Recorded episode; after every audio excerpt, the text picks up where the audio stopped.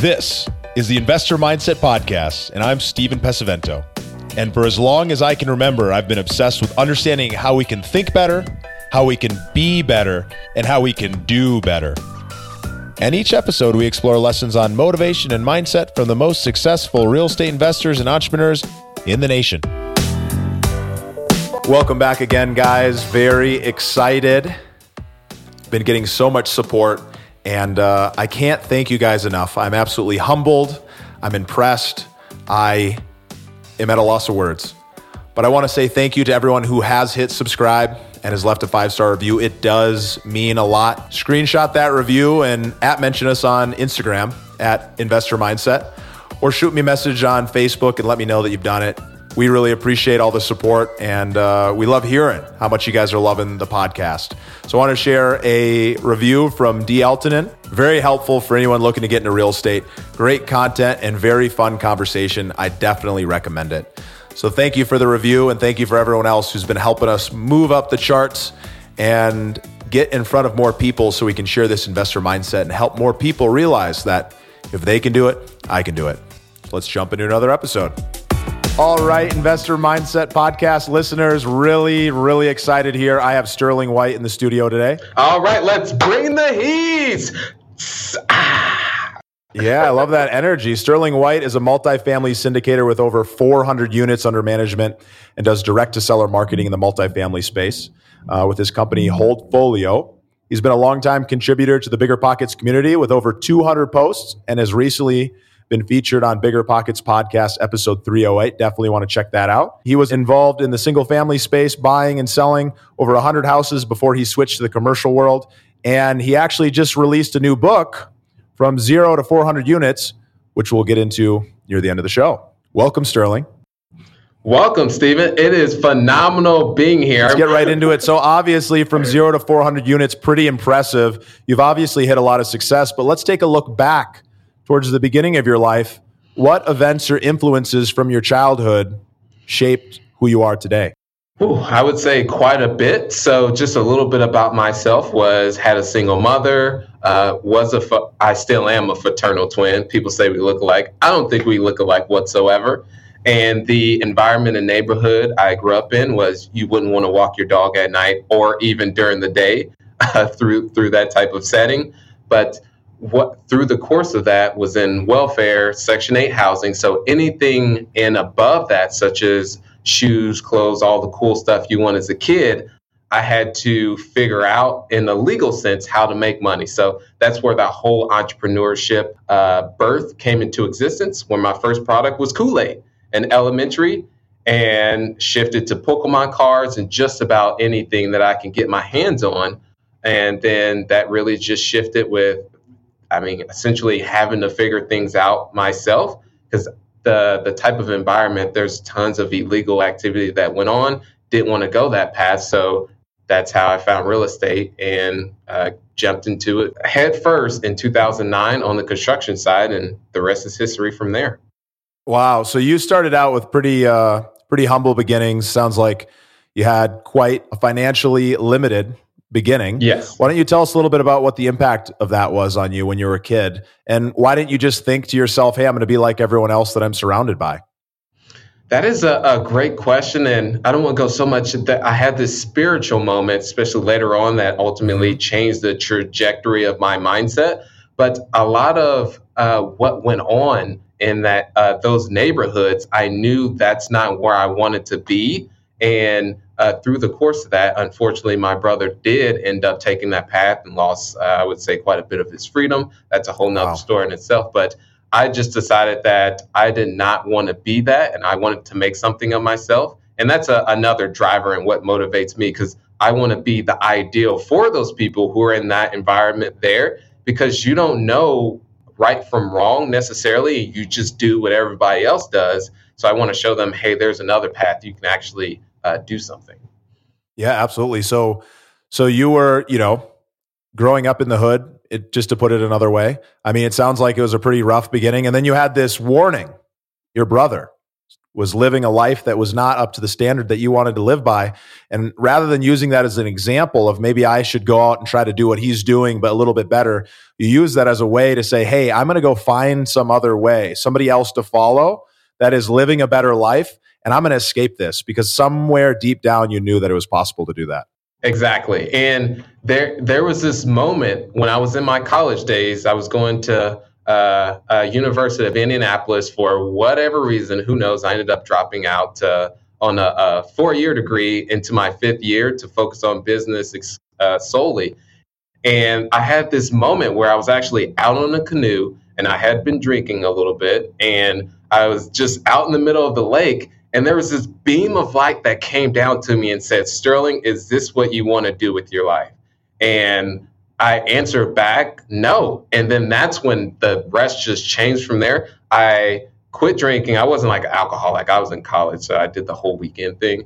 And then I cut off all my friends, uh, just went in a complete different direction and really got into self improvement and really focusing on my mind. And then from there, that's when I, uh, I mean, was a complete game changer for me. That's so powerful. Well, it's good that you didn't have to hit rock bottom in order to get to that point. You actually had just something come to you, whatever you want to call that, whatever people want to believe that to be, something that hits you really deep, and it said, "Hey, let's let's do things differently." So, where along the way did you discover real estate? Because you know, when you're growing up in that kind of a lifestyle in that environment, something you know I can relate to. You don't necessarily see these examples. Like, how did you find that? I had a, a roommate when I was in college. It was my either it was freshman year, freshman summer, or uh, going into sophomore year. His dad owned a construction company, and I don't know if it was the universe itself, but that's how I got started. And I was getting my hands dirty. I was uh, carrying the mortar to the bricklayers, doing demolition, all that. Great respect for those guys, but I knew it wasn't for me but I saw the power. And when you look at the top wealthy people, they all generally have some type of real estate in their portfolio. So I knew from that time that I wanted to be in real estate, but the niche I was in on the construction side was not where I wanted to be. So at that point, I was able to find a mentor, start working for that individual for free. Uh, and was able to compact their 20 years experience into two to two and a half years I was working with. I love that. I'm a big believer that you have to model the best. You have to model other people in order to learn. And sometimes that means you're going to have to work for them for free. You pay forty, fifty thousand dollars a year to go get an education, and people are afraid to go do an hour's worth of work for free. When what? It boggles my mind. You should be it boggles my mind. It's and what I learned in college did not uh, translate to the real world. There was one class that I took during the summer, which was ornithology, the study of birds, and I I still like going bird watching. I look like a creep sometimes going through neighborhoods with binoculars, but it's just for the birds. yeah, it's not good for picking up the ladies. I'll tell you what. But you know, on on another note, why don't we dive into a little bit about what you're focused on day to day from a business standpoint? What's your primary focus these days? Yeah, so now it's just uh, acquiring multifamily deals and also investor acquisition and branding and uh, really pushing the company Holdfolio out into the marketplace. And what does Holdfolio do? What do you guys do? Yeah, so our, our primary objective is providing great passive uh, uh, returns to our partners through income producing multifamily. Generally, the, the properties that we acquire uh, have some type of value add component whether that is decreasing the expenses and pushing up the rents through renovations. Absolutely. So you're a multifamily guy, you're going out buying apartment buildings, and you're doing something that's different, something that I do in the single family space and have been, you know, envisioning doing in the multifamily space. But everyone keeps telling me I can't do it, and I won't let that belief creep in. But it sounds like you are. You're marketing direct to seller for multifamily. Will you tell me a yeah. little bit about that? Yes, that is our go to focus. We haven't had any success going through brokers 100% of our deals have been off market, 276 wow. units, and com- between four properties in one and a half years. So our initial point of contact is the cold call. It usually takes between six to eight attempts just to get in touch with the decision maker. And then after that, usually they're not interested first time around. And that's when the follow ups come into place, which is the direct mail uh, component that we love to integrate. So when other people were telling you, Sterling, that nah, you can't do this. Don't don't don't even think about trying to do direct mail to multifamily people. Uh, that's the broker's job. Uh, why didn't you listen to him? I just jumped in. I never, luckily, I didn't hear that information. So, my whole life, I've had people tell me what I can't do. And that goes through family. Uh, that's people closest to me. And if I would have listened to them, I wouldn't have gotten to where I am now. And I've, uh, for me, I've still got so much potential and so much uh, capacity to go. But I replicated that same thing in multifamily too. Is I really didn't have people telling me uh, necessarily what I couldn't do, but I just knew what the end goal was. So I just bridged the gap and figured out, hey, this is these are uh, specific channels that I can use to get to that uh, endpoint, which is buying the apartment, uh, going direct to the owner. I think that's so. I think that's so important right there. It's funny because there's something about this beginner's mind when you don't really know something, how you'll just go out and make things happen, and you'll create something that's new it. that other people aren't doing. Um, that that's really powerful. Don't it, and don't. I and I would say that came from my childhood too, because uh, love my mom in terms of the best she did with the the parenting side, but there was sort of a lack of parenting, so I had to reverse engineer and figure things out. So that just translated to the business sense with figuring things out. Powerful. I love that. So, talk to me a little bit about this world record that you went after and you ended up falling flat on your face and failed. Oh gosh, it still hurts me to this day to think about that. but that was a huge breakthrough for me in terms of the the, the way I think about things, in another uh, way uh, on, on my mindset, becoming the best version of myself. So I had this world record attempt that I was going for, and I believe I read about in Tim Ferriss's book. He he talked about uh, finding a goal that stretches yourself. So I decided that hey, let me attempt this world record. I had a friend that did pass from cancer, so I wanted to do something for that. So I spent uh, a year and a half to two years training for this world record, which was the world's fastest fireman carry. And what I do is I carry someone four mile on my back of equivalent weight and run around the track. And the person I was training with ended up backing out uh, a month prior to the event. So I could have took that. Yeah. Wow. Yeah, so I could have took that and said, "Oh well, I don't. It, it's a sign. I shouldn't go for the event." I ended up finding someone from the university I went to and uh, trained with them for a month, and then we we felt we were ready to go. And the day of the event, newscasters came out. It was a big event. Friends came out, relatives, and I completely flopped. It was bad. Wow. Yes. so I made it halfway through the attempt and dropped the guy. Yeah, so that doesn't really count as a as a win there. But I mean, what did you end up learning from that? That failure is not so bad, especially on a, a scale like that. And I mean, the the worst that happened was that was it. I, I didn't get my attempt that I was going for. I'd rather have not necessarily died, but it was just really bad. I didn't want to fail whatsoever. You think of the school system. When you get an F, when you fail, that's bad but I used it as more of a learning lesson of, hey, this is what I can improve on. But that was just an unlock in my mind. Yeah. So you failed at something completely unrelated to business. And now you're applying that to the work that you're doing on a daily basis. Like, how do you end up taking something like that and bringing it back to uh, the work you do every day? Great question. Uh, dropping bombs on that side is not not necessarily being perfect. So speed trumps everything from my uh, personal perspective. And if it doesn't, I'm trying to think of a, a prime example of a failure.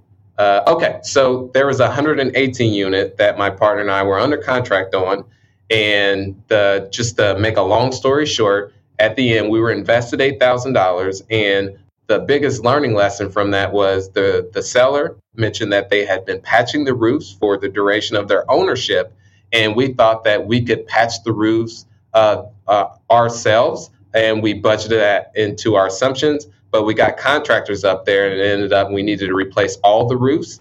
So that was a, a, a big failure that we applied to the next deal once we understood that the roofs are a little bit questionable, we got our contractors up there as soon as possible to determine what the cost would be. Yeah. So you you you ended up it ended up costing you a lot more money than you expected, but uh, it, you didn't let it knock you down.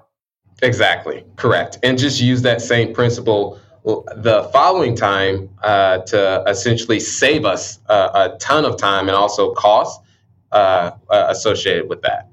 Yeah, that makes sense. So you did something not everyone that I know has done, and it's it's a lot of people who are in the single family space are thinking, "Hey, I want to go multifamily. I want to go for scale. I want to go for cash flow. I want to go for some of that uh, those tax benefits." How should somebody think about making that switch from single family to multifamily? Uh, and how did you do it? Gosh, so my partner and I, and this is also something that re- really has helped me uh, get to where I am, is being self-aware of the things that I'm good at, not good at. So my business partner Jacob is uh, good at all the weaknesses that uh, all of my weaknesses, and I compliment his weaknesses. And to to, to answer your question, how we made the transition from uh, single family to multifamily, I mean, we owned, I would say, just under 150 or so. And we looked at the pros and cons associated with that model because it was close to about 150 transactions with that. And then on the multifamily, we looked at we want more economies of scale and uh, there's more control from our perspective uh, on that side. So uh, our first transaction was a 46 unit uh, on the, the near south side where we took the driving for dollars approach, called the owner directly, and then uh, purchase price was 900,000. We put down 200,000. So uh, it was seller financing. So what you did is clear, but how should somebody else think about making that switch from single family into the multifamily game? They're two completely different worlds, aren't they? I that is a, a great yes. I would say you don't so. think so. Uh, There's a lot of similarities, I'm sure. Yeah, I would say just from personal experience, I believe uh, uh, multifamily is easier. Uh, I mean, it's it's more difficult in today's market to actually find the deals. So I, I think what I'm trying to get to is that I know myself I've had this feeling, and I know that a lot of other people that I talk to have had it. And it's this belief that multifamily is harder because it's bigger and we're talking about tens of millions of dollars to go buy a property. Um, is it? Or, or is it actually you prefer it now that you've done both? Yeah, now now that I've done both, I would say definitely uh, multifamily is not as difficult as what people uh, make it cut out to be. And I've had this. I'm, I'm trying to think of a, a, lack of a better word, but this uh, optimistic uh, type of mindset to that to where I've never really considered uh, when when I made the decision with both my partner and I to make the uh, shift from single family to multifamily. It just what I alluded to earlier, figure out how to to bridge that gap to get to that point. So that that's something that I've always uh, had is that optimistic uh, mindset. But for you, for those of you who do have that belief that maybe multifamily is this uh, gigantuous animal, it's really not as difficult as uh, it's really not that difficult. I would say you put in just the the same amount of work to acquire one apartment complex versus a hundred single families. And I'm just speaking from personal experience by doing the two. Well, the, the biggest apartment I purchased is 80 units. So I've done 80, uh, 80 single families. And I would say the amount of work and then also the upside I got from that 80 unit definitely triumph the 80 single families. Yeah, that's so powerful. I want to underline something for everyone here who's listening.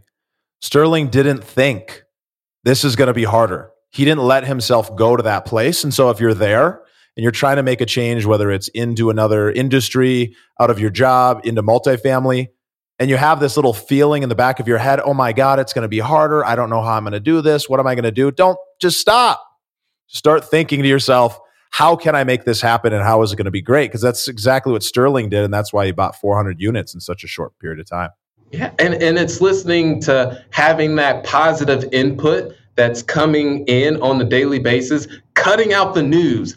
That is the biggest thing ever. Having all that negative. Of course, you want to be informed, but I haven't watched. The only time I watch the news is when it's on at the gym, and that's accidental. Ah, that's just another way to not have that Debbie Downer on your mind that could contribute to not having those limiting beliefs that most others others have. Yeah, it's like you have to change your inputs that you're putting into your mind and your body in order to change the outputs, the results, the outcomes that you're going to get. And so keep listening to the Investor Mindset podcast, obviously. and keep going out and connecting and meeting other people who are doing what you're doing or what you want to do so you can start believing and getting that feeling like, oh, if he can do it, I can do it. Or if exactly. she can do it, I can do it. That's awesome. That's really powerful stuff there, Sterling. So let me ask you, you're you're the kind of guy who's you're you're pretty successful, you're doing a lot of big things. What are some of the keystone habits, the things that you do on a daily basis that you believe contribute to your success or make you happier? Uh, cutting out the news is the biggest thing. Uh, which now it's just a, a, habit. I don't even consider it. Second is always constantly uh, improving myself. So on a daily basis, I do uh, sales training uh, so I can better understand that because I believe in everyday life, you're either doing the selling or you're being sold. That can go with uh, whether you're selling a physical product or even relationships. If you want to get the woman you want or a man you want, you have to sell that person on why you're the good fit. Follow up has been a game changer uh, for me as well. But I would just say the the training has really helped, and also uh, none of the the watching the news. Yeah, well, I mean, follow up and persistence. It's a habit in itself, just to be able to go out there and do things on a regular basis. So you you mentioned something a couple times. You stopped watching the news. You stopped putting in this negative stuff take that crap and throw it out. I, I'm I'm with you there. What kind of inputs? What kind of trainings are you doing, and what kind of things would you recommend? Just you know, to anybody.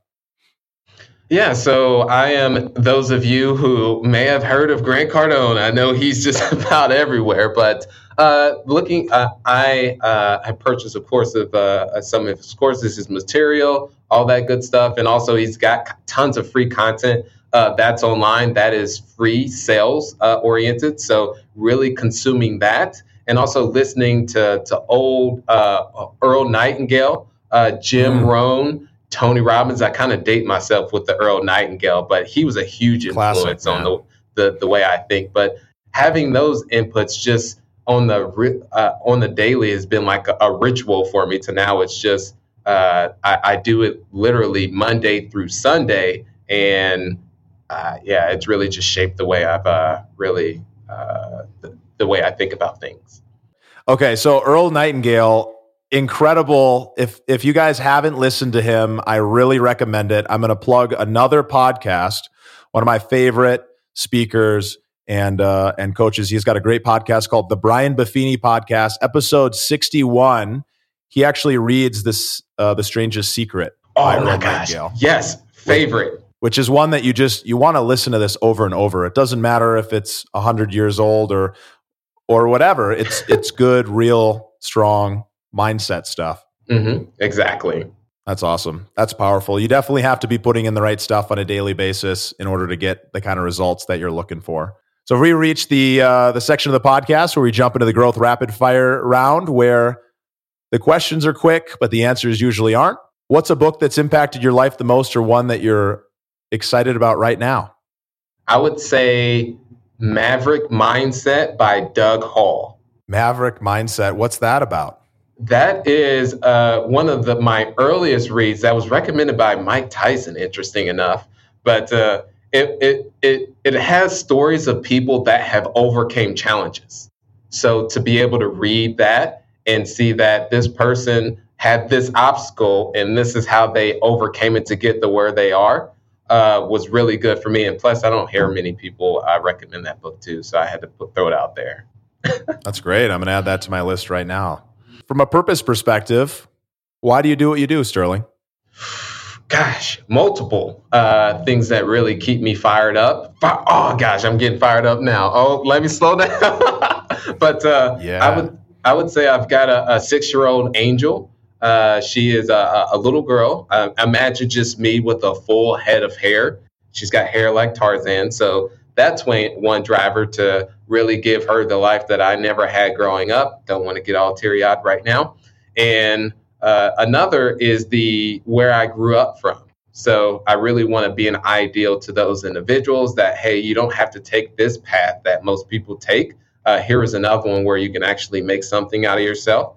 And then thirdly, among others, of course, is death. I, I don't want to get too much into that, but I know that there it is there. So why not spend uh, the time I have on this planet doing what I love and actually achieving to see uh, exactly where I can go? I love that. That's so good. That's so good. So, from an inspiration standpoint, who are some of your mentors and how do they influence your career?